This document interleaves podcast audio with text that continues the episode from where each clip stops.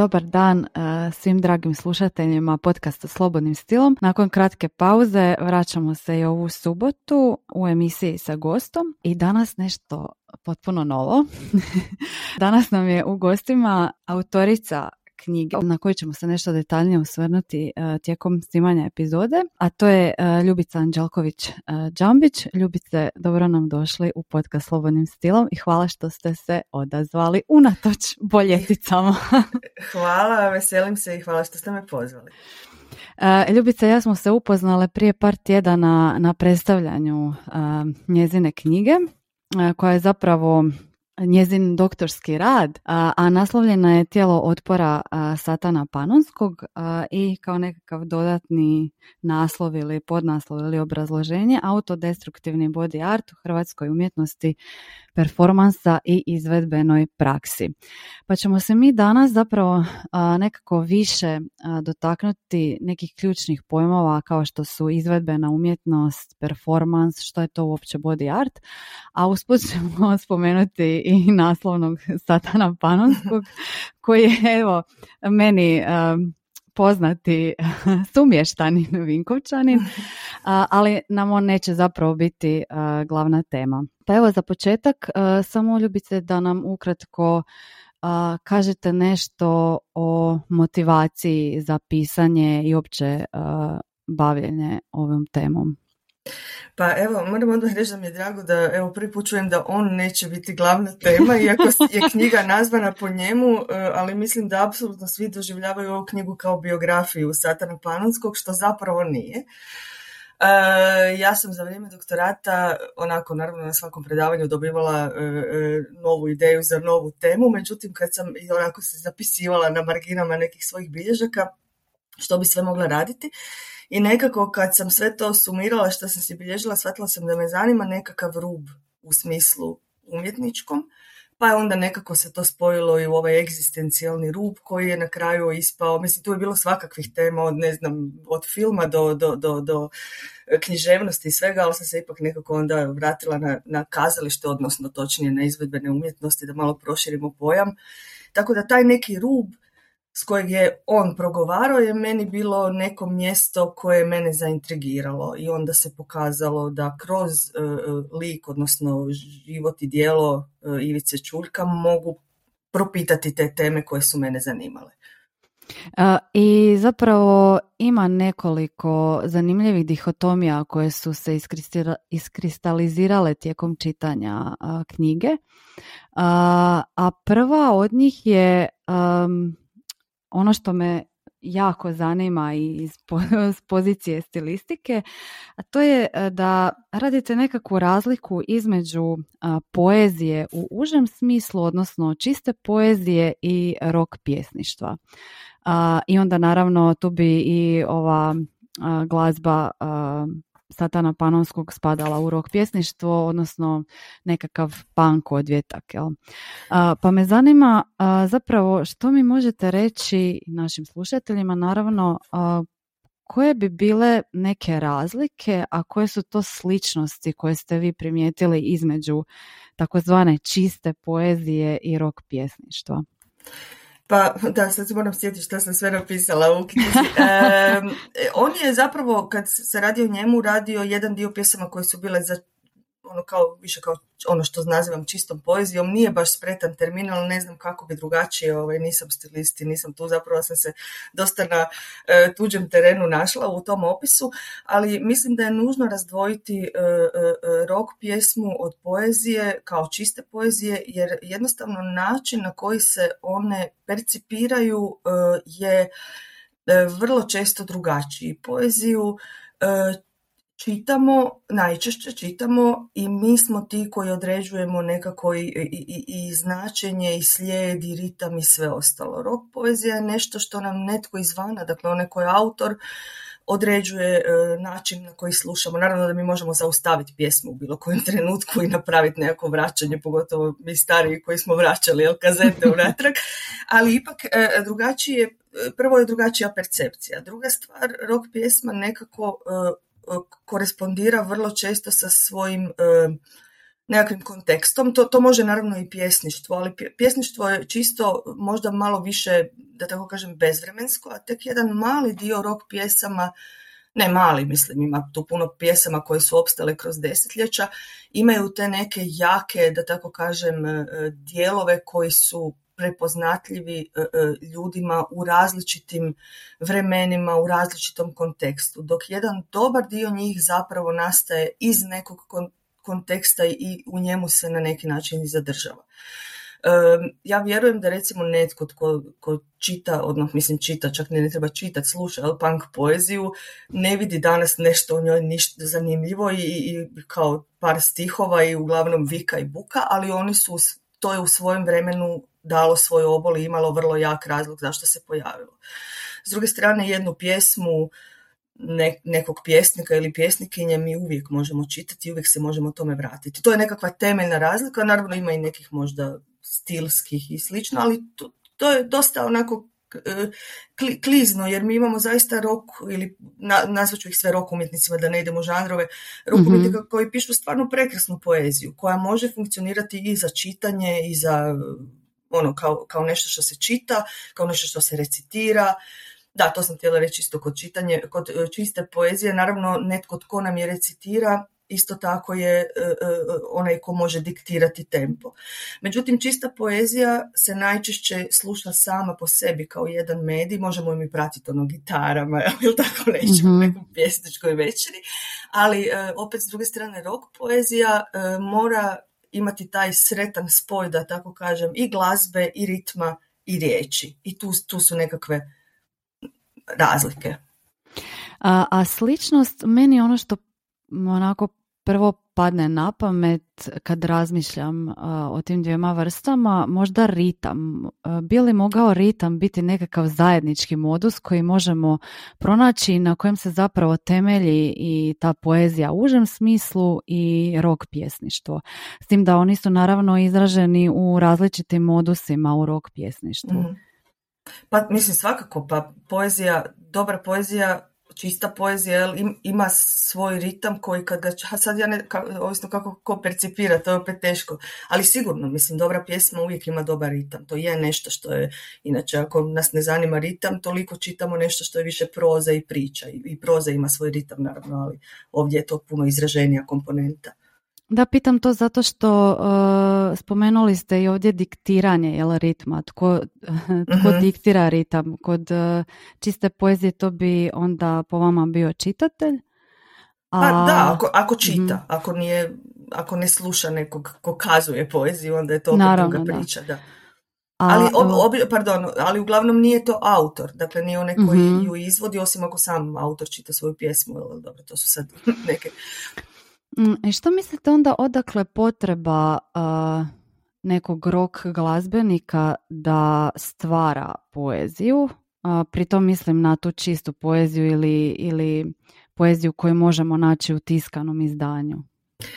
Pa možda e, nekako e, ta knjiga ipak još uvijek koliko god smo jel, u digitalnom dobu, ali i, i prije digitalnog doba i danas je nekakvo, nekakva potvrda vrijednosti nekome. Mislim, ne mora biti naravno i danas mnogi mogu izdati knjige i, i sami izdati su uvijek postojali, ali nekako e, dio e, rock, rock pjesnika ima tu potrebu da ih se možda shvati i ozbiljnije mada ja ne znam zašto se rock pjesme ne bi svačalo ozbiljno, ali jedan dio ljudi još uvijek smatra da je to jedan nešto što nije visoka umjetnost i nije visoka u smislu kao klasična glazba, ali opet ima svoje mhm. mjesto.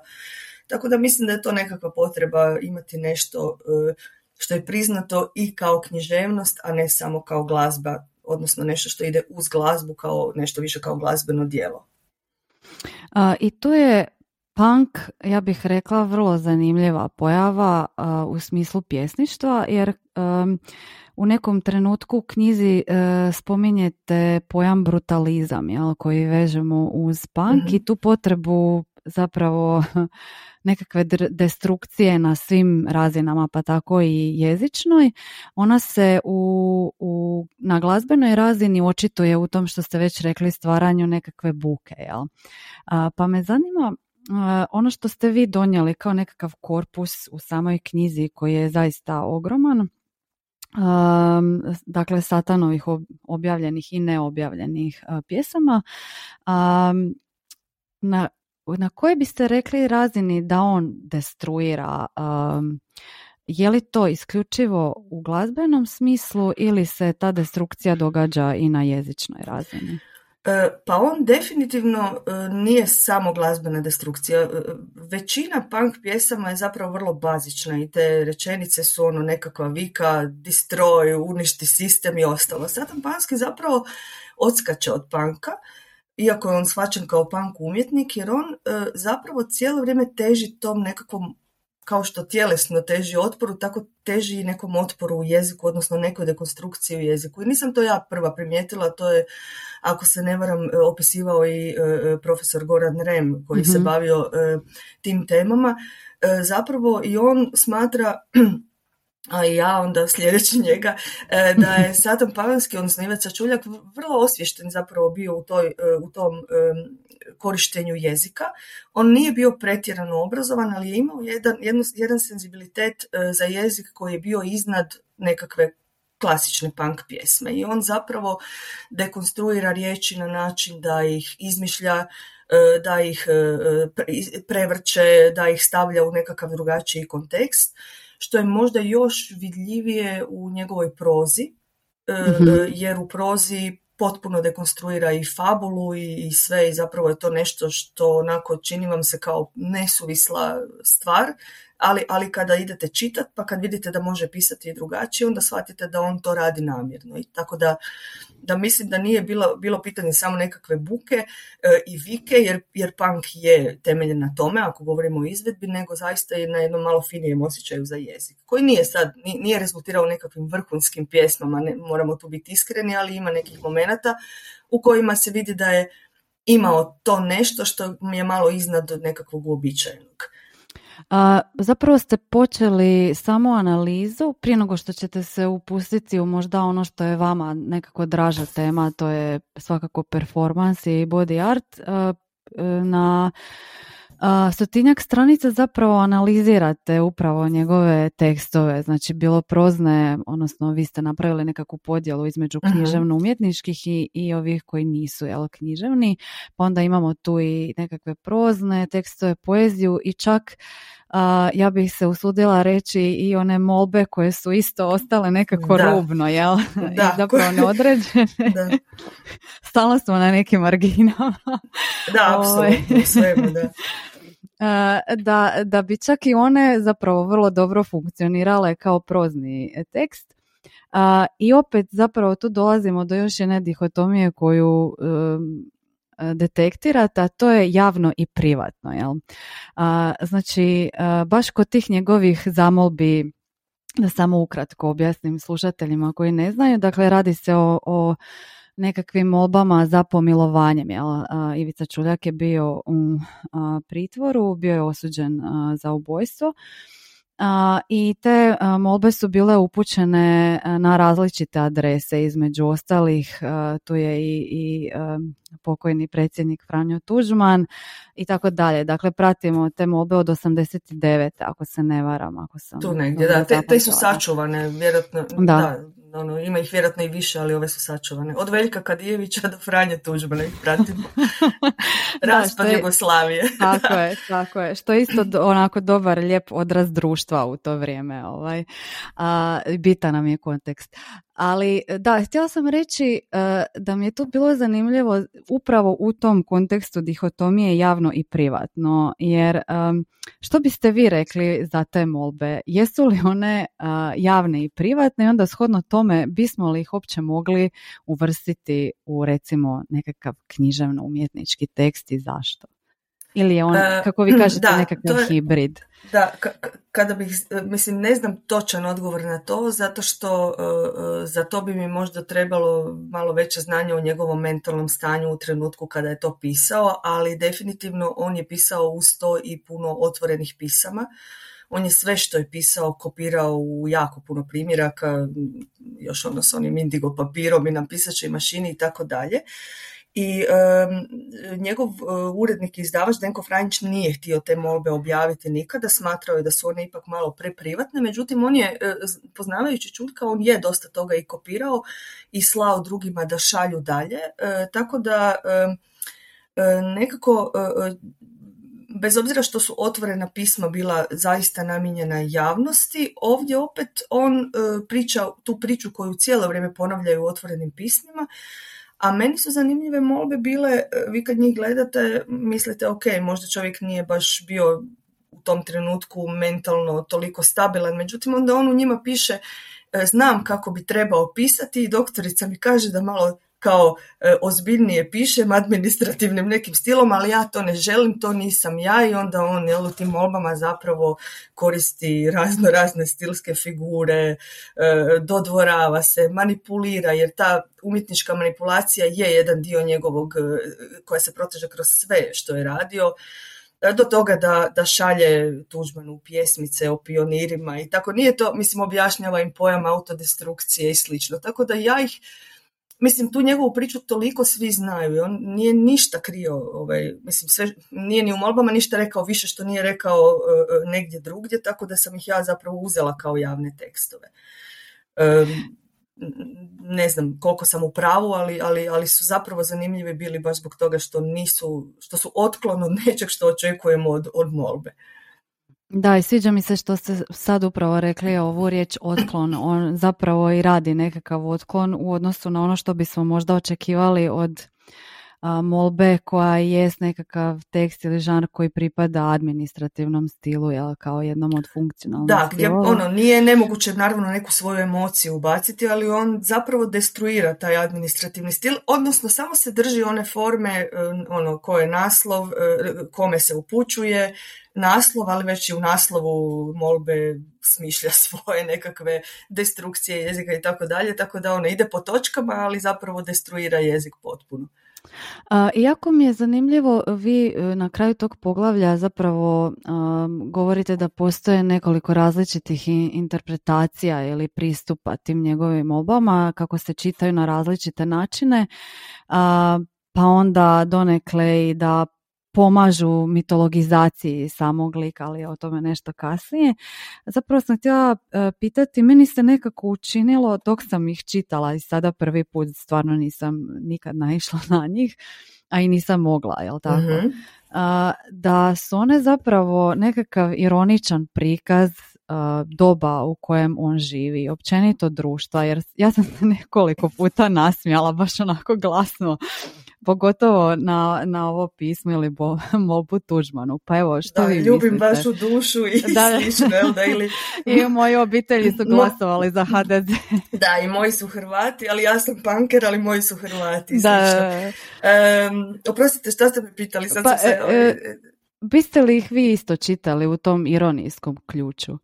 Ma, ma bi, on je, ja mislim da je on već do te faze bio toliko isfrustriran jer je on zapravo dobivao uglavnom nije dobivao odgovore na te molbe, a ako bi dobio, dobio bi onaj kafkijanski mm. e, kupriču, e, za vaš slučaj nismo nadležni mi, nego se obratite nekome, on je očito puno, puno više toga slao, ovo je nešto što je ostalo, e, tako da mislim da on u jednom dijelu zapravo se počeo i poigravati sa svim tim. Naravno koristio je svaku novu situaciju, zaista se povijest okretala u tim godinama, su se mijenjale strane da dokaže nešto, ali mislim da definitivno on Mislim, on je, e, on se tu dodvorava na neki način e, Tuđmanu, s druge strane e, znaju oni, mislim, koji, kojima je poznato, on je zapravo na jednom, u jednom intervjuu na radiju 101 kada je kada je pušten bio i kada je vidio što se događa u Slavoniji i kako kritizirao i Tuđmane i Tuđmanovu vlast, tako da mislim da je definitivno bio ironičan. Odnosno pokušao se nekako na, na svaki način izvući iz, iz te bolnice, odnosno osloboditi kazne, ali nije baš bio nesvjestan onoga što čini. A, spominjete u nekom trenutku nekoliko zapravo glazbenika koji su djelovali u to vrijeme kada je i Pogrebex band kojega je mhm. Satan bio član. Na početku e, tu su naravno i drugi poznati vinkovački bend e, Majke, odnosno Goran Bare uh kao frontman. Pa sad zapravo u fusnoti spominjete jedan pojam koji upotrebljava opet već spomenuti Goran Rem, a to je lajferizam. Mhm. a, zanima me, evo, možete li nam samo ukratko objasniti što, što je to lajferizam i zašto ga više nema? Da, ne znam zašto ga više nema, vjerojatno više niko ne želi zbog svojih životnih ideala izgoriti na sceni, danas puno više ljudi kalkuliraju, ali da, Ivica Čuljak i poslije njega Goran Baret doista jesu e, e, e, ljudi koji su zapravo svoj život izdjeli na scenu i na temelju svojih životnih događanja napravili ono što su napravili u glazbi. E, pitanje je zaista da su imali obojica drugačije živote, bili uopće bili, e, bi, vjerojatno bi se htjeli baviti nečim, ali zapravo Ivica Čuljak koji govori cijelo vrijeme ono svoje poetsko načelo iz sebe i o sebi govorim i Goran Bare koji zapravo kroz e, glazbu neću reći da liječi traume, ali sigurno ih je imao puno, isto tako govori o svom životu, to je ta, to iznošenje života kroz umjetnost na scenu. Da, danas nema više toliko ovaj, e, Možda, možda je i publika drugačija, pa, pa više ne vjeruje.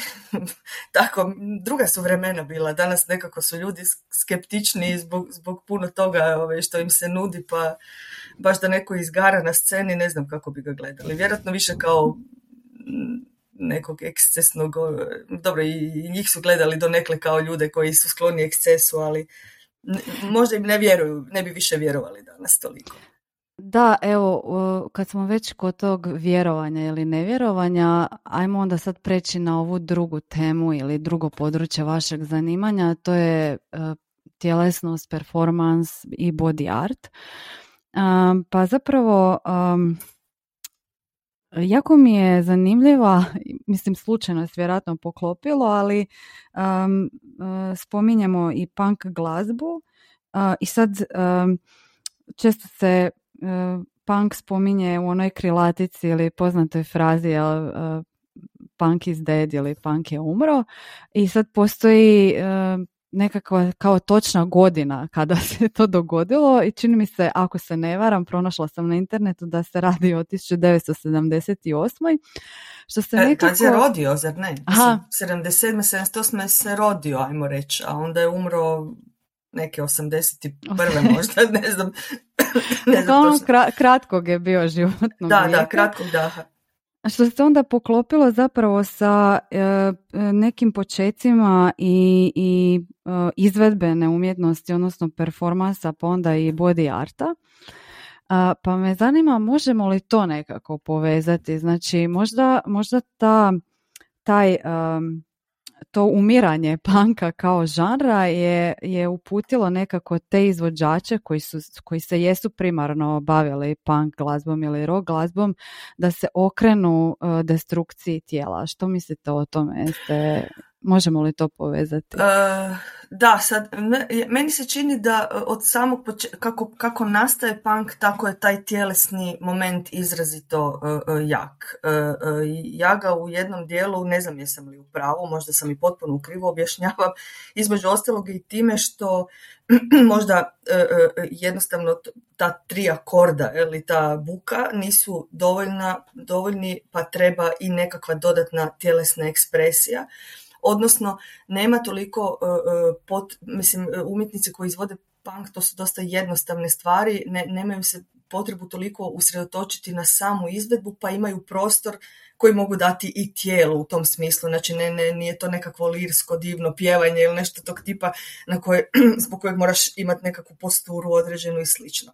Tako da to rezanje tijela i ta koža koja je nekakvo naše mjesto dodira sa okolinom, pa kad, ga, kad ju izrežemo onda zapravo e, i ta membrana puca, ima tu sad različitih jel, objašnjenja, je nešto što je njih e, intrigiralo. Ima tu sad puno različitih e, i, ta neka seksualnost koju je promovirao punk i slično.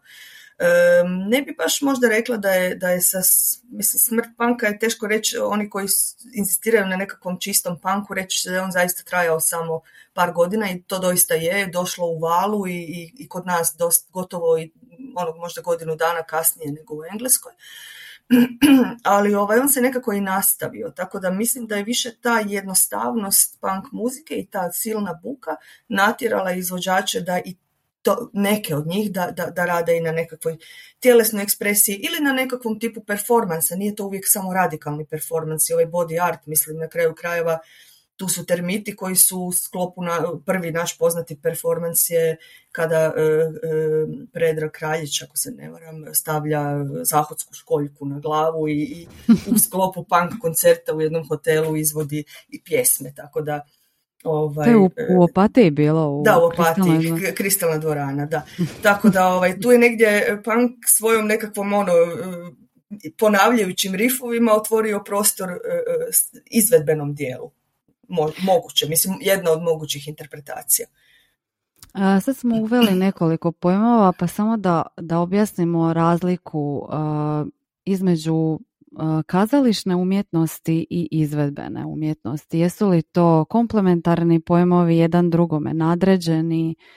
Kako pa možda bi se moglo reći da je izvedbena umjetnost e, nadređen pojam kazalištu, jer i kazalište isto tako izvedbena umjetnost. Ja nekako više volim govoriti izvedbena umjetnost, što ne znači da sam u pravu i tu sad kod tih teatroloških termina zaista nema nekakvog jednoznačnog slaganja, a pogotovo kod termina vezanih uz performance ali nekako e, e, e, izvedbena umjetnost je nadređen pojam kazališno jer u nju spada i kazalište i performans i sve ove nekakve hibridne forme koje se pojavljuju, a koje, se, koje ulaze u opseg umjetnosti.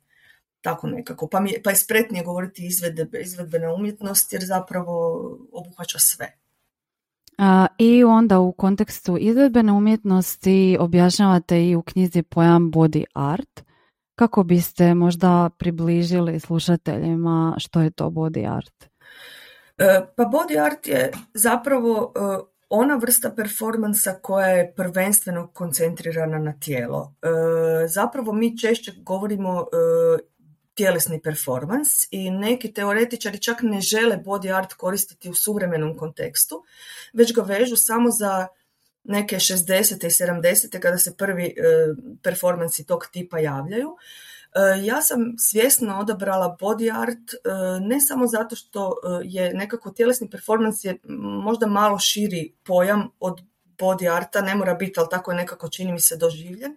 A i vidjela sam da ovi e, umjetnici o kojima e, pišem, ovi moji autodestruktivci, često govore zapravo i koriste body art. Tako mhm. da nekako sam vidjela da bez obzira što negdje u teoriji ćete najčešće naći da je to povijesno vezano više uz 60. E, i 70. a kasnije se drugačije možda i zove, ali vidim da je termin zapravo zaživio i da je razumljiv, znači umjetnost tijelom, ne znam kako bismo ga zapravo preveli. I, i tako da se odnosi na ono onaj, onu vrstu performansa u kojoj je tijelo umjetnika zapravo e, i umjetničko djelo, odnosno na njemu se vrši umjetnički čin, radnja neka. mm to mi je jako zanimljivo, pogotovo iz pozicije ili perspektive stilistike, jer Stilistika se kao disciplina dugo godina zapravo granala na književnu i na lingvističku i, zapravo obje te struje su nekako u fokusu imale tekst kao verbalizirani modus, pa to znači da je jezik uvijek bio nadređen. A vi zapravo dovodite jezik i tijelo u napetost E, kako, kako e, jezik i tijelo funkcioniraju u današnje doba? Biste li rekli da je jezik izgubio svoj primat ili, ili on i dalje u našem društvu uh, egzistira kao ne, nešto kao nadređen, jel? Pa mislim, jezik nikad ne može izgubiti primat, jer da nemamo jezik ne bismo mogli pojmiti ovaj svijet. E, e, ja uvijek govorim svojim učenicima što više riječi poznajete, termina to više možete obuhvatiti svijet. Ali ono što se javlja, ne samo umjetnosti performansa, ali tu je to dosta onako jedna od dominantnih ideja, je, ne samo naravno i u teorijama književnosti i slično, je to zapravo da jezik je uvijek na neki način kulturološki determiniran. I tijelo je ono, ako se čovjek dijeli na ono što, je, što zovu antropolozi biće kulture i biće prirode, biće kulture je uvijek ono koje je na neki način pod utjecajem društva, dominantne, mainstream kulture ili kako god je nazvali, pa onda i nekih vrijednosti. E, ta kultura formira i jezik, a jezikom kojim tumačimo bilo što, znači ako je on već e, kulturno kodiran, nekako ne možemo se osloboditi, da tako kažemo, od, od, od e, unaprijed određenih tumačenja. E, I tu se možda krije i tajna zašto je taj body art ili tjelesni performans ostao atraktivan i do dan danas, jer zaista to nije nekakav velik, pogotovo kad se radi o ovom autodestruktivnom u kojemu ja pišem, to nije neki veliki raspon radnji koje umjetnici rade. Mogu se rezati, opeći, gušiti, dakle dovoditi svoje tijelo u nekakve ekstremne situacije i, i ne znam zašto bi to stolje, e, bože, ne stoljećima, desetljećima bilo zanimljivo, ali tu je taj jedan moment da kada nešto napravimo tijelom i kada na to publika isto tako e, reagira prekognitivno, dakle prije jezika, to je jedan moment koji je zapravo jedan isječak od par sekundi možda dok se ne uključi razmišljanje koje opet naravno imamo putem jezika u kojemu možda možemo ostvariti nekakav čin slobode. Mislim slobode, oslobođenosti možda bi bio točni izraz čini mi se da je to ono što je atraktivno i umjetnicima i publici koja, koja e, tome prisustvuje. Ali jezik nikad neće biti, e, mislim, te, kako, kako da ga prevladamo, kako možemo ne misliti, ali to je nemoguće. Istina, da, i zapravo smo određeni samim jezikom, naša misao je određena jezikom, ali i baš u tom kontekstu ovaj, zanimljivo mi je bilo to što ste usporedili pristup zapadne filozofije toj napetosti između jezika i tijela i istočnjačke. vi kažete da je na možda taj, taj zapadni logocentrizam koji postoji i dan danas najviše utjecao Platon, ako se ne varam. I Descartes, vjerojatno. I Descartes. Taj, da, pa Descartes je taj koji je zapravo odijelio um i tijelo i to, ta njegova linija, e, o tome zapravo puno više piše Josipa Bubaš na koju se i pozivam e, e, u svom radu. Ta jedna linija odvajanja uma i tijela je nešto što je specifično za zapadnjačku kulturu, E, dakle poimanje uma, misli, logosa. Možemo se vratiti naravno i na Platona i na Aristotela. Logos je Grcima bio sve, dakle misao, govor, jel? E, e, i, a tijelo je ono koje, da i Platon isto govori o tom mračnom tijelu koje samo slijedi um. E, i to je nekakva dominantna, e, dominantni način razmišljanja kroz e, mnoga zapravo stoljeća zapadne kulture, iako postoje i danas sve više se zapravo proučava ponovo uloga tijela i inteligencije tijela, ono što taj Descartov stav zapravo zanemaruje. Znači i tijelo ima neko svoje pamćenje, ima neku svoju inteligenciju, e, takve stvari opisuju i Merleau-Ponty i slični e, filozofi, a pogotovo je danas to zanimljivo u istraživanjima u plesu koji se opet vraća na, na, na te veze mislim svi koji su se bavili ili plesom ili sportom znaju da kad nekad nešto e, ne radimo neko vrijeme ili koji su svirali klavir ili nešto, ja koja sam bila vrlo ovako ovaj, e, kampanjski učenik, onda se vratim nakon par mjeseci i moji prsti znaju melodiju, ja ju ne znam, umom je ne znam, moje tijelo je zna. I to je taj zanimljiv odnos e, koji eto nekako se čini mi se ponovo vraća sve više današnja teorija istraživanju uloge tijela isto tako u cijelom tom mislim, ipak su umi tijelo malo povezaniji nego što se misli. Po čemu je onda taj body art satana panonskog poseban u odnosu na druge pojave slične takve? Vi spominjete da, da ga često, da se njegova pojava i njegovo djelo često tematiziraju na nekakvim forumima na internetu u neka tri pravca. Između ostalog tu su i usporedbe sa nekim stranim i punkerima i body art umjetnicima, spominjete Igija Popa i... Ovo je Gigi Erlin, da, e, vječna dilema. da, što biste rekli, koje je onda njegovo glavno obilježje? Pa njegova glavna uloga, da tako kažem, u našem domaćem performansu, dakle govorimo o umjetnicima performansa, mm-hmm. Iggy Pop i J. su više svačani kao punk pjevači, odnosno da, Iggy Pop, ajmo reći, punk je bio jel, u početku. Čutkova uloga je upravo ta što je on prvi na neki način e, započeo s tom autodestrukcijom.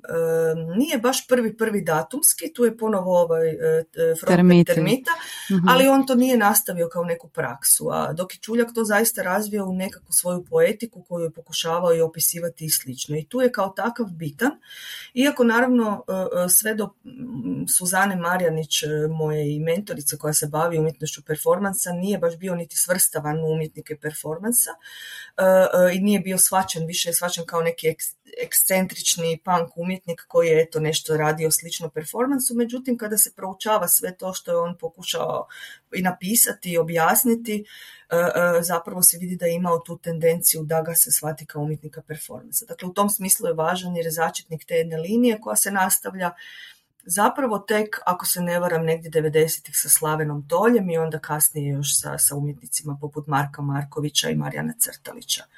E, tu je njegova neka važnost.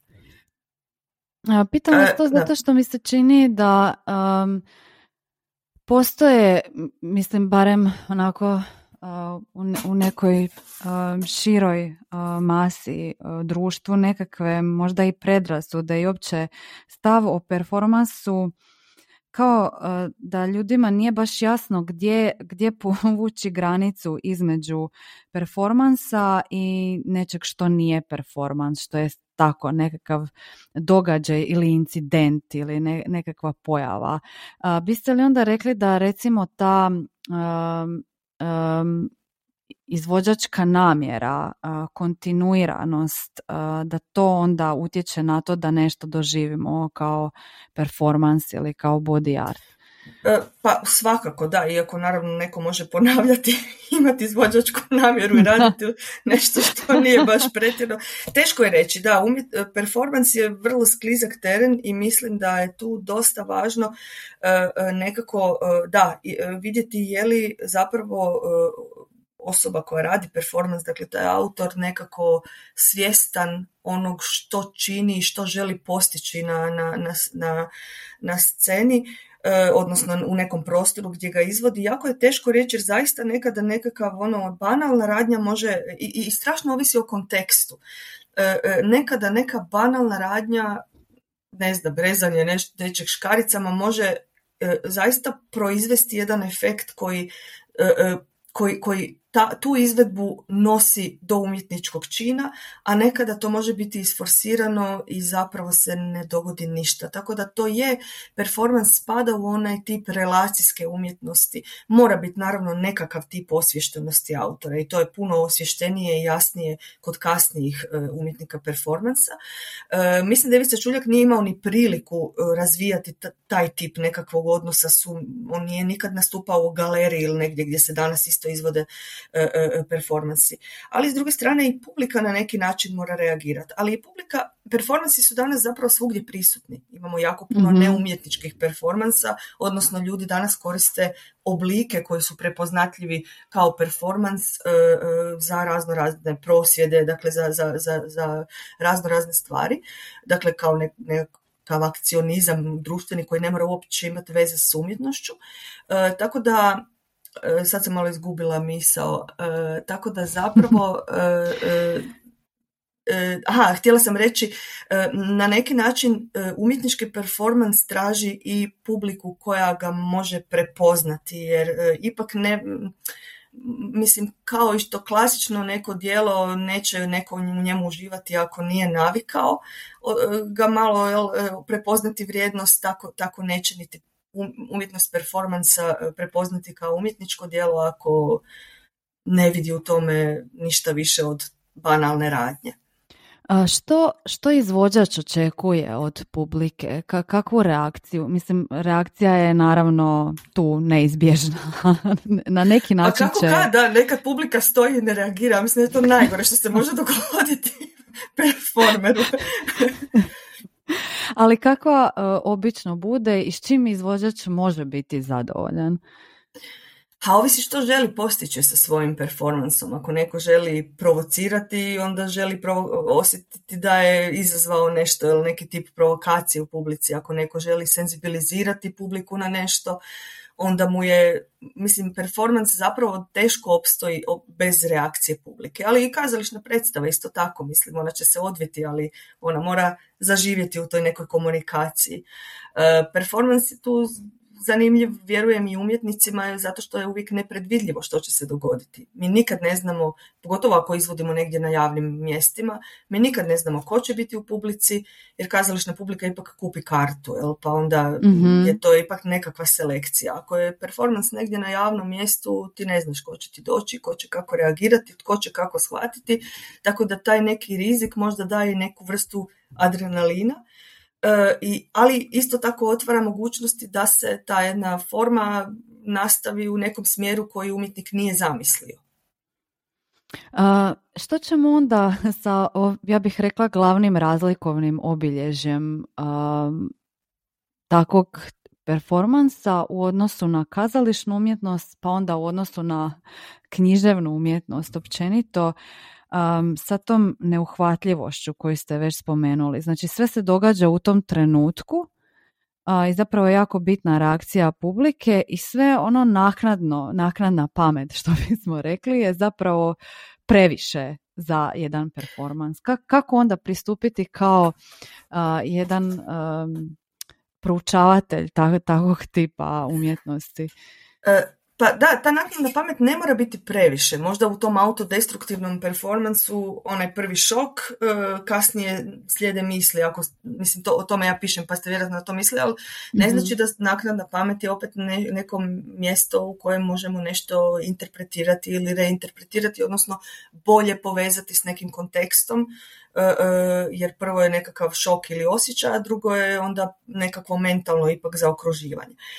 Um, mislim da je nekakva temeljna razlika između kazališta, pa onda i književnosti i performansa, e, i to nisam naravno ja izmislila, to je poznato u teoriji, to što uh, najčešće u, u kazalištu gradimo nove svjetove, uh, fiktivne svjetove koje pokušavamo, kroz koje pokušavamo nešto ispričati što god, jel, postići, zavisi s, s kojom namjerom se piše neka predstava ili neko djelo ili jednostavno želimo odvesti nekoga u neki svijet mašte.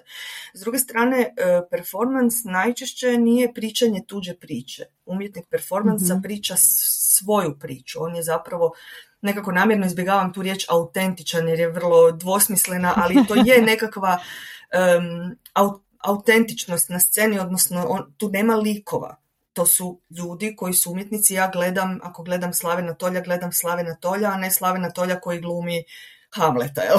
u performansu. Mhm. I, I, to je temeljna razlika. I tu, tu se onda možda e, više možemo povezati sa kontekstom na koji se odnosi performans, dok nas opet kazalište književnost vodi u neke svjetove koje, koje opet moramo isto tako izmaštati i kroz koje možemo neke stvari doživjeti i spoznati. Kako uopće performans može danas uspjeti u ovom dobu digitalizacije kad smo ukruženi stalno ekranom i zapravo smo vrlo udaljeni od e, taktilnosti, od dodira, od e, nekakve reakcije u tom trenutku kada se nešto odvija. Mislite li da, da danas performans može imati neku publiku? Pa osim što dio performansa se pokušava odvijati i digitalno, pa onda mhm. naravno ta, taj suodnos tehnologije i novih medija je uvijek e, tu, e, čak možda puno intenzivniji jer je to vrlo otvorena forma. Ali s druge strane, ta potreba za, mislim, zašto ljudi idu u kazalište isto tako, ta potreba za, za živim čovjekom i živom riječju ili, ili, ili fizičkim postoji. Samo treba ljude naravno natjerati da izađu iz svojih kuća i dođu na mjesto gdje se nešto odvija i onda sasvim sigurno mislim da, da, da danas možda još više ima to značenje, mhm. jer smo puno manje se družimo u fizičkom smislu, puno više mm preko mreža, tako da je možda čak može biti intenzivnije, mislim da bi se to moglo iskoristiti u pozitivnom smislu. Kada spominjete ovu um, prodiranje digitalnog uh, u performans, možete li nam dati neke primjere um, takvog tipa intermedijalnosti? Joj, sad ste me našli tu, sad neću sjetiti. Mislim, ima ih bezbroj, ali mhm. mislim, a mislim, još od 80-ih zapravo mhm. su, su, e, kada je kućni video i kada su e, zapravo svi ti sva ta tehnologija postala e, dostupna krajnjem korisniku, da tako kažem, performansi su koristili dosta no, televizore, Namjoon Pike i tako dalje, znači nekakve, i to su već i likovnjaci, nisu to samo, dakle ne radi se samo o tjelesnom performansu.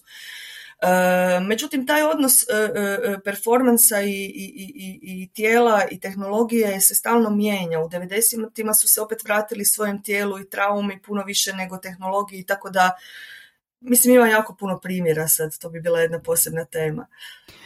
Pitam vas to zato što 90-ih, i to spominjete u knjizi, trebali bismo razlikovati kada uopće pričamo o razvoju performansa izvedbene umjetnosti geografski zapravo gdje se, gdje se to javljalo i onda kako je uopće društvo i, i vrijeme, mjesto utjecalo na sam performans. Pa onda u 90-ih smo naravno bili svjedoci rata, ratnih stradanja, mislite li da, da se onda u tom razdoblju nekako i ta potreba za takvom vrstom umjetnosti smanjila jer smo jednostavno u stvarnosti bili okruženi uh, destrukcijom? Da, definitivno vjerujem da je tako. Ako govorimo o ovom autodestruktivnom performansu, zapravo on postoji, on zapravo u 80-ima postoji samo kroz Satana Panonskog a onda 90-ih zapravo to sve zamire i jedino se javlja Slaven Tolj kao jedna iznimka, e, e, možemo reći možda koja potvrđuje pravilo, koji, svoju, koji na rat reagira samo ozljeđivanjem od zašio, ne znam, uboda kortnim pucetom i tako dalje, nekih, nekih radnji. Međutim, imamo jedan dosta dug period u kojemu i to je nekakva normalna reakcija. Mislim, gledali smo na televiziji strašne prizore i stvarno ono za vrijeme dok oko tebe divlja rata i poslije toga, naravno dok se liječete prve ratne traume, doći i raditi takav jedan mas, automasakar na sceni zapravo je neću reći neetično, jer ima on, može on biti i, i dobro izveden, ali, ali nekako mislim da, da nije se javljala potreba. I onda tek negdje 2000-ih se javljaju ove malo novije, nisu to sve novije generacije, Marijan Crtalić nije baš mlad, on je proživio rat, ali o, bio, mislim, nažalost. Ali ovaj, e, nekako se treba valjda akumulirati nekoliko godina da dođe do nekog, neću reći zaborava, jer do zaborava tih trauma nikad ne dolazi, ali do, do povratka na tijelo na taj način. A, biste li rekli onda da je i ta potreba uh, autodestrukcije, rješavanje uh, nakupljenih trauma koje postoje u samom performeru? to apsolutno ovisi od performera do performera. Kod Ivice Čuljka, odnosno Satana Panonskog, je to definitivno priča dok recimo na primjer Slaven Tolj je nešto, to je bila njegova reakcija na e, ratna zbivanja, ali zapravo i nešto čime je on koristio svoje tijelo da reagira na nešto što se događa u društvu, nije to bilo toliko osobna priča. Do recimo Marka Markovića koji je možda najintenzivnije radio 2000-ih e, e, i kasnije od 2000-ih nadalje performans koji zapravo smatra da njegovo tijelo sad ću to parafrazirati ga pa možda neću točno reći, ali nije njegovo tijelo, nego umjetnikovo tijelo je javno tijelo i onda zapravo to svoje javno, mislim, javno tijelo izlaže različitim torturama kako bi prikazao ono što se događa u društvu, a ne u, ne u njemu samom. Mislim da on recimo nije išao iz tih nekih osobnih trauma raditi performance. To, to je vrlo različito. E, zanimljivo mi je ovo što sad govorite, zato što onda bi se i ova um, um, opozicija koju imamo i na jezičnoj razini e, privatno javno mogla prenijeti i na tijelo ako ga shvatimo kao nekakav oblik teksta jel ako on kaže da, da je njegovo tijelo javno onda se i tu destruira zapravo ta razlika i, i postaje nekako manja jel što je privatno, a što javno. Pa, mislim, apsolutno onog trena kada ste stali pred uh, jednog čovjeka i nešto izveli, vaše tijelo više nije samo vaše tijelo, nego je ono neko javno tijelo. Znači, uh, svako tijelo u izvedbi jest javno tijelo. E sad samo je pitanje te motivacije i doživljaja kako ga umjetnik doživljava, ali u nekom trenutku čim izvodimo nešto pred publikom prestajemo biti privatno tijelo, bez obzira što pričamo svoju priču ili nam je motivacija nekakva naša unutarnja trauma ili nešto. Još jedna zanimljiva tema, možda onako neočekivano, nakon objašnjenja performansa, izvedbenih umjetnosti, body arta i, i čuljkovih performansa, dotičete se mitologizacije mm njegova lika i imena i to mi je bilo više zanimljivo, ok, naravno da je zanimljivo pročitati sve da. te mitove, pa čak i vezano uz njegovu smrt kojih ima nekoliko, čak, čak sam ovaj čitajući neke se prisjetila i, i onih koje sam čula i ja. Da, da, da. ali, uh, ali zapravo um, gdje se oni javljaju, vi kažete da su oni najčešće danas na, na internetu i dalje traju nekakve rasprave e, i u jednom trenutku pišete da uh, oni njegovi poznavatelji, prijatelji, kolege zapravo ne žele sudjelovati u tome i vrlo slabo se javljaju kada ih se pita. O tome i u toj mitologizaciji zapravo najviše sudjeluju oni koji ne znaju ni ne znaju ništa jel, o tome. Što biste rekli o toj pojavi? E, pa da, e, e, mislim njega je ta mitologizacija, odnosno te urbane legende, odnosno točnije etnolozi bi ja mislim rekli predaje, mislim da je to mhm. najtočnije. te, ali ja ću reći urbane legende, jer tako je uvriježeno. njega su one održale na životu do dan danas i to je nevjerojatno da, mislim, o njemu su kolale priče prvo, a onda su se samo prebacile u digitalni medij. Mhm. Međutim, ono što je, što mislim da ispominjem, problem što ja mislim da ljudi koji, koji šire te legende, koji neprestano stavljaju, to su najčešće komentari na YouTube, što god se pojavi ili koji god se članak, e, obično se obljetnici, o obljetnici njegove smrti javljaju članci koji su opet samo copy-pastane priče od prije par godina, jer ni novinari baš ne rade svoj posao. E, tu se onda u ljudi u komentarima krenu svađati. Tu su obično ove tri teme, dakle on nije bio autentičan, nego je kopija Gigi Elina, on je bio e, domoljubi, kakav je to panker koji je zapravo bio ovaj, e, nacionalist i tako dalje i tako dalje. Ali e, poanta je u tome da ja e, imam osjećaj da ljudi koji sudjeluju u tim raspravama zapravo ih ne zanima što je doista istina. Teško je doći do istine, ja sam nekako bila uvjerena da ću ja doći do nekih, do nekih činjenica, ali to nije baš lako. I meni je potpuno jasno da ljudi koji su ga dobro poznavali nemaju nikakvu potrebu uplitati se, jer čak i da se javi netko tko zna što se dogodilo, zapravo to ljude ne zanima. Ja sam sasvim sigurna da nitko od tih ljudi neće uzeti recimo ovu moju knjigu, koja doduše nije baš za, za preširoke mase, ali zaista ima nekih odgovora na neka pitanja koja se postavljaju. E, e, i, i, i reći, aha, vidi, zapravo je bilo tako i da će te rasprave prestati. To je nešto što ga očito drži e, na životu, možda na neki krivi način usmjerava pažnju na ono što je radio, ali eto, to je nekako bila i njegova očita želja. On sam je manipulirao istinom do te mjere da više nitko u neke stvari nije baš presiguran, što je doista bilo.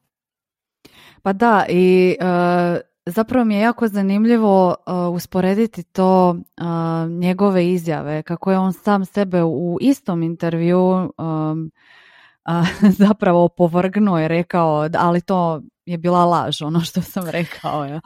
Da, tu je bio, ja mislim da tu on imao, pogotovo kad govorimo o ovim kasnijim intervjuima i u ratno doba i sve ostalo, on je dakle e, kad se slijede svi ti, sva ta njegova pojavljivanja, intervju u novinama, on zapravo cijelo vrijeme koristi taj medijski prostor da govori o svojoj umjetnosti. Ali naravno, Globus 90-ih nije zanimala njegova umjetnost, nego da imaju jednog lika hrvatskog pankera kojeg slijede e, u vojsci, jer je to tako povišeno i stanje bilo neko.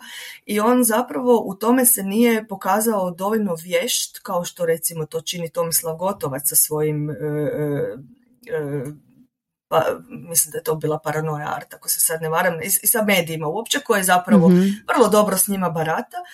E, e, Ivica Čuljak se zapravo u toj želji da stvori mit o sebi koji je doista i stvorio na kraju u susretu s medijima nekako i, i raspao i, i, i zapravo ono što mu se dogodilo ti jednom kad nešto negativno te obilježi možeš napisati 50 demantija, ništa se neće više, to, to je ono što ostaje i, i to mu se definitivno dogodilo u tim intervjuima. Kako bi onda ta, uh, onaj njegov manifest i uopće postavke njegove umjetnosti funkcionirale danas, što mislite? Mislim da čak i tematizirate u tom istom poglavlju um, kako bi on reagirao na te medijske napise, što vi kažete za svaku obljetnicu smrti ili, ili općenito te forume i, i mitove? Pa to je jako teško reći ja, ja sam sasvim sigurna da je on uživao u jednom trenutku kad se pričalo o njemu i pisalo o njemu jer je bio željan te pažnje, ali vjerujem da je, mislim ima u nekim zapisima malo mu je bilo i dosta toga da ga ljudi shvaćaju samo kao nekog ekscesnog lika. E, e, kada piše o nekim e, nastupima na kojima je odbio, nije htio izvesti taj svoj krvovi performans, onda je nekako bio ljut što je ljudima bitno samo bitan samo show, a on je htio nešto više. Jel? Sad, koliko je bio sposoban i vješt to nešto više iskomunicirati, nikad nije dotakao neke umjetničke krugove. Tako da ne znam e, što bi bilo i da li bi uopće opstao u medijima, da je ostao živ i, i da li bi uopće mogao, što bi on dalje radio, to je jako, jako teško reći. Mislim, taj njegov manifest e, i sve što je pisao je zaista vrijeme panka, rađanja panka kod nas i, i vrijeme, ne samo, ra, mislim, malo se ranije rodio, ali on ga je nastavio, znači vrijeme kada je to funkcioniralo i kada je ta neka da, ideologija bila zanimljiva. Danas ne znam. Pitam vas to zato što i vi spominjete i kontekstualizirate uh, uopće te napise u medijima, ono što bi Debord rekao društvo spektakla ili spektakularizaciju. pa mi se čini da bismo onda i te njegove nastupe i performanse vjerojatno većina ljudi danas doživjela kao spektakl ili rađenje nekog ekscesa više nego kao body art. Pa sasvim sigurno I, i, i drugo je vrijeme, to smo i ranije pričali, jednostavno mislim da ga ne bi ozbiljno doživjeli, nisu ga ni tada, a sada bi još težavije. Mislim ima, kad, kad ga već uspoređuju svi sa tim Gigi Ellinom koji je volio zapravo ići u onaj Jerry Springer show i ostalo, ne znam sam to što rekla, Sasvim da. moguće je da bi, da bi Ivica Čuljak isto tako pristao na to, samo mislim da je njegov motiv... u nekoj hrvatskoj verziji. Da, da, u nekoj hrvatskoj verziji, samo mislim da bi se opet razočarao, jer njegov motiv je negdje bio da ga se shvati kao umjetnika, a nije to, mislim, nikad uspio postići za, za života do kraja, jel? da bi bio sretan s tim. Da, e, evo i e, posljednje pitanje vezano uz ovaj veliki prvi dio zapravo da zaokružimo nekako ovu čitavu temu body arta, performansa, izvedbenih umjetnosti i i Satana Panonskog kojeg smo se dotaknuli. Um, koji su vam nekakvi možda budući planovi? Ostajate li uh, i dalje proučavati uh, izvedbene umjetnosti ili ćete se odmaknuti od te teme? Pa uh, nešto sad kratkoročni plan je još dovršiti ove autodestruktivce, jel? znači taj nekakav pregled do kraja, mm ne, ne vjerujem u nekoj formi knjige, ali možda kao neke članke, još to malo detaljnije jer sam u knjizi samo popisala i kratko opisala, možda to, a onda bih se rado odmaknula od te teme, mada zapravo to sve ovisi o tome koliko ću imati vremena, jer uz redovni posao, dodatni posao, ne znam kada da se bavim ovaj, još i nekim znanstvenim istraživanjima, ali zapravo bi rado, mislim ostala bi sigurno u izvedbenim umjetnostima, ali mm možda bih se pomaknula nekoj potpuno drugačijoj temi, možda odnosu čovjeka i prirode ili nešto tog tipa, malo drugačije. Dobro, e, evo Ljubice, e, došli smo do stilskog potpisa.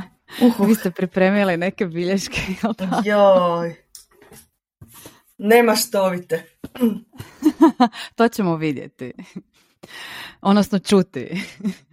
E, evo, Ljubice, koja je vaša najdraža stilska figura? ja sam veliki obožavatelj Gogolja.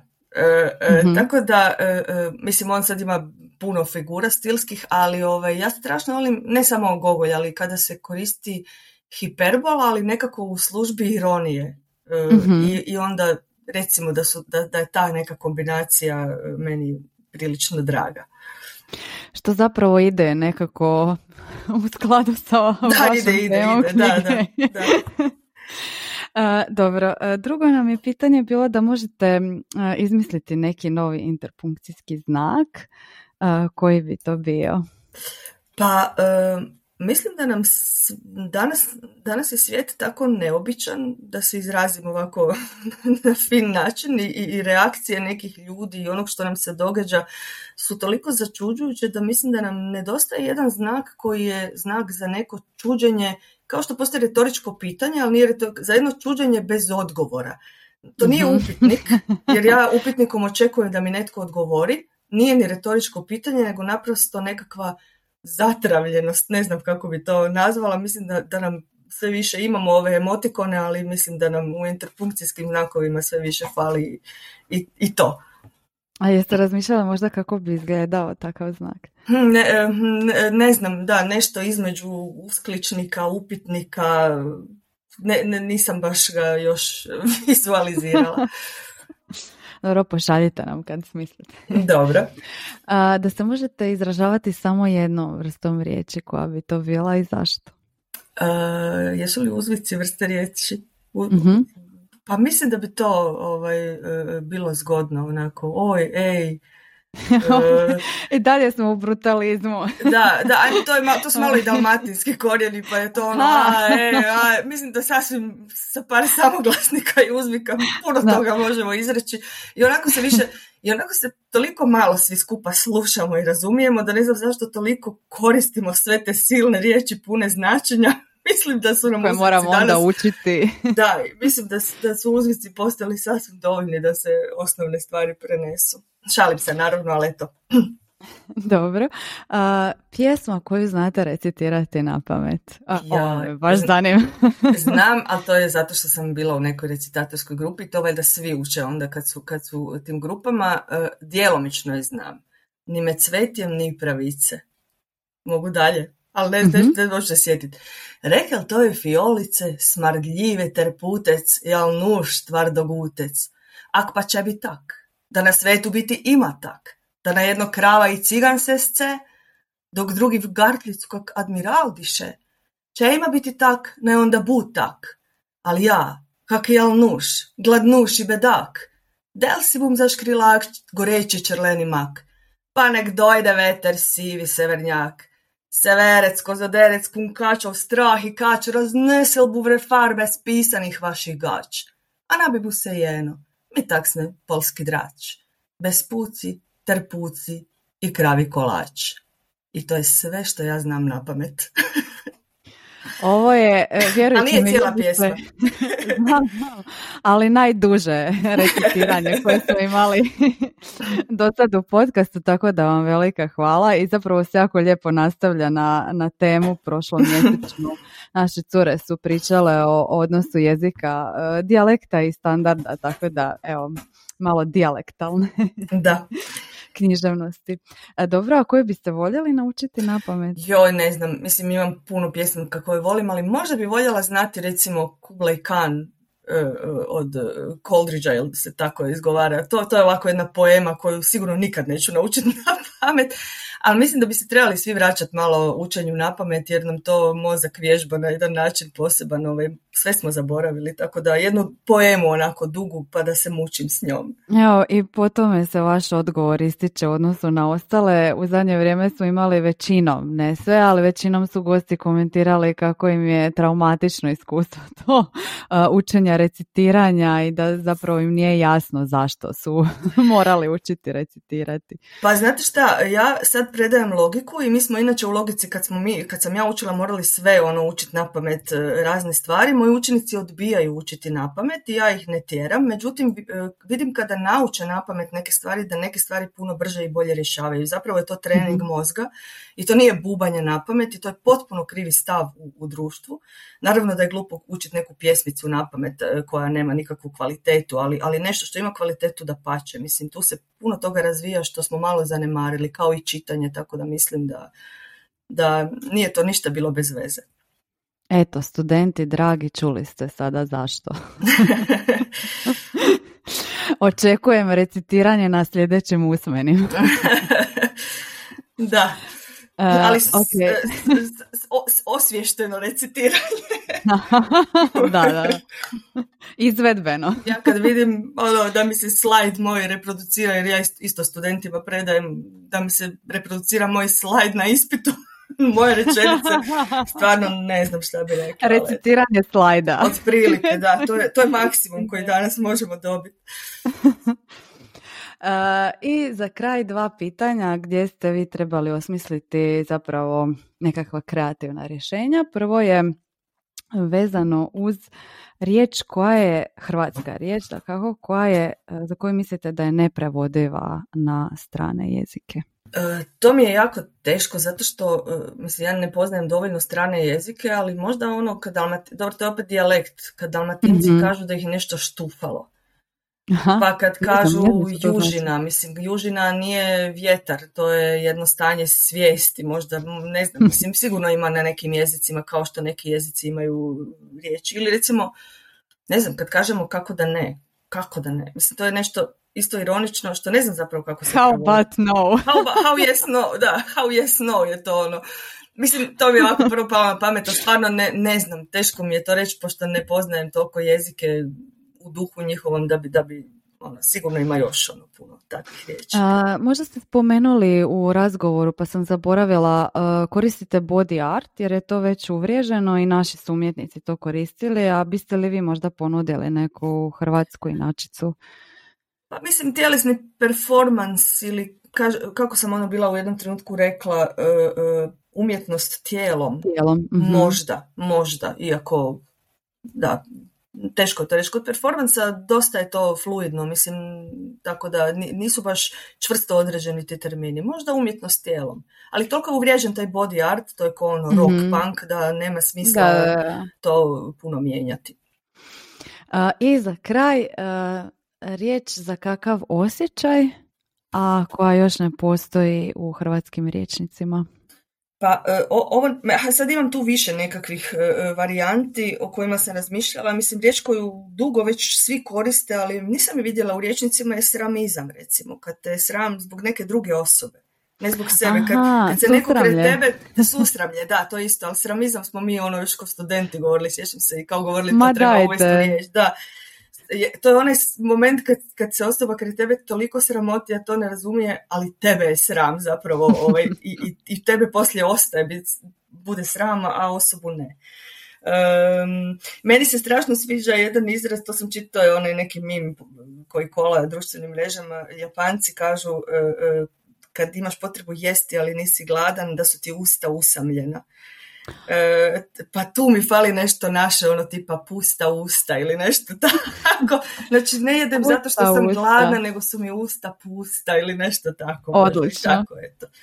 Odlično, odlično. A, pusta usta. Da. Jeste jeli dan. Meni često pusta usta. Gladne oči. da, da. Ljubice, hvala vam na ovom ugodnom razgovoru. Nadam se da je i vama bilo lijepo, da su vam bila zanimljiva pitanja. Ja sam nastojala da, da ne bude sve o, o Jesu, hvala vam puno na ovako e, lijepo i proučenom e, mom radu i, i, i stručno postavljenim pitanjima na koje neke vidim da sam morala malo ponoviti gradivo jer sam davno pisala, pa možda nisam sve baš to, šta sam ono napisala? Pa otprilike, da, to tako bude. Ovaj, e, da, ali dobro, nadam se da nisam baš nešto izvući ću se na temperaturu i, virozu, jel? nadam se da nisam nešto previše glupo rekla i netočno, ali mislim da sam tu negdje. Bilo je, bilo je jako zanimljivo i jedna posve nova tema. Uh, vjerujem da uh, će našim slušateljima biti jednako tako uh, i zanimljivo čitati knjigu. Dakle, ponovit ću još jednom tijelo otpora Satana Panonskog. Autodestruktivni body art u hrvatskoj umjetnosti performansa i izvedbenoj praksi. Sad sam kao ona što čita lijekove. Puni naslov. E, da, da, mislim, nisam ga se e. htjela odreći bez obzira koliko je nespretan, zato što zaista nije samo biografija, nego kao što ste Naravno, rekli, da. poeziji, o, o, raznim stvarima, tako da... Ima jako puno tema, ja se nisam stigla danas e, ni svega dotaći, tako da svakako evo e, preporučujem. Saznaćete i, i o rubnim rubovima. Margini margine. Tako je, da. Eto, ja sam Gabriela Bionda, hvala što ste slušali još jedan podcast Slobodnim stilom.